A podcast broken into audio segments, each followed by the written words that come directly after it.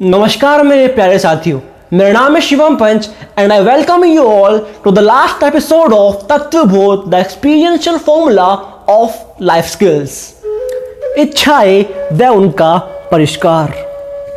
बंधन व मोक्ष, ये दोनों शब्द एक दूसरे से भिन्न हैं, किंतु इन दोनों शब्दों का संबंध इच्छाओं से अभिन्न है। समस्याओं में उलझना ही बंधन है और उनको पार पाना या सुलझाना ही मोक्ष है।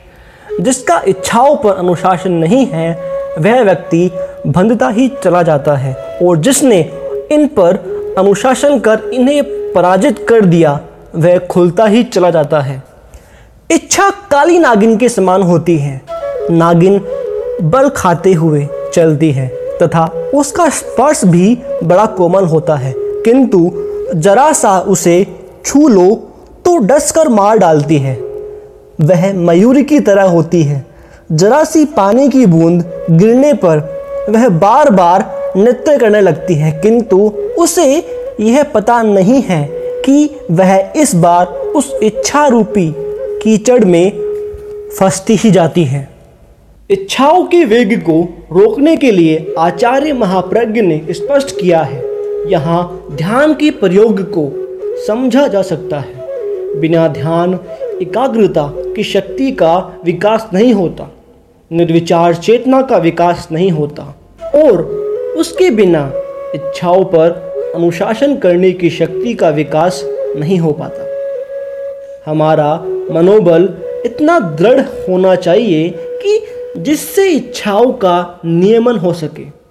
इच्छाओं का संघर्ष हमारे मस्तिष्क में चलता रहता है। इच्छाओं से हमें पराजित नहीं होना चाहिए।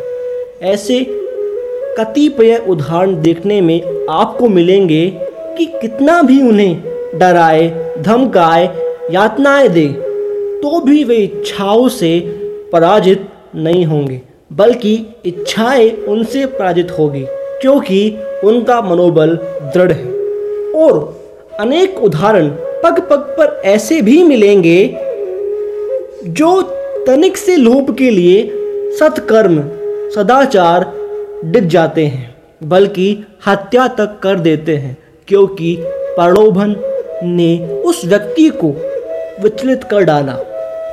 हमारे मन में अनुकूल और प्रतिकूल दोनों तरह की इच्छाओं का द्वंद्व चलता ही रहता है। अनुकूल मार्ग सरल होता है और प्रतिकूल मार्ग बड़ा ही कठिन होता है।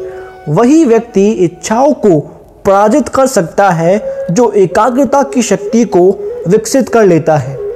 वह पहाड़ की तरह अडिग रहता है। उसका कभी भी विचलन नहीं होता। चाहे जितना उसे प्रलोभन दिया जावे और जो अपने को अपनी चित्रवृत्तियों को वश में नहीं कर पाता, उसके लिए पग पग पर विचलन है। हमारे चेतन चित्त में इच्छाएँ उत्पन्न होती हैं और प्रत्येक इच्छाओं के साथ दो तरह के विकल्प सामने आते हैं। एक इच्छाओं का पूर्ण करना, दूसरा उसका दमन करना। अब यही प्रश्न प्रत्येक विचारशील व्यक्ति के सामने आ खड़ा होता है। इसके लिए आचार्य महाप्रज्ञ अनुप्रेक्षा का सूत्र बतलाते हैं।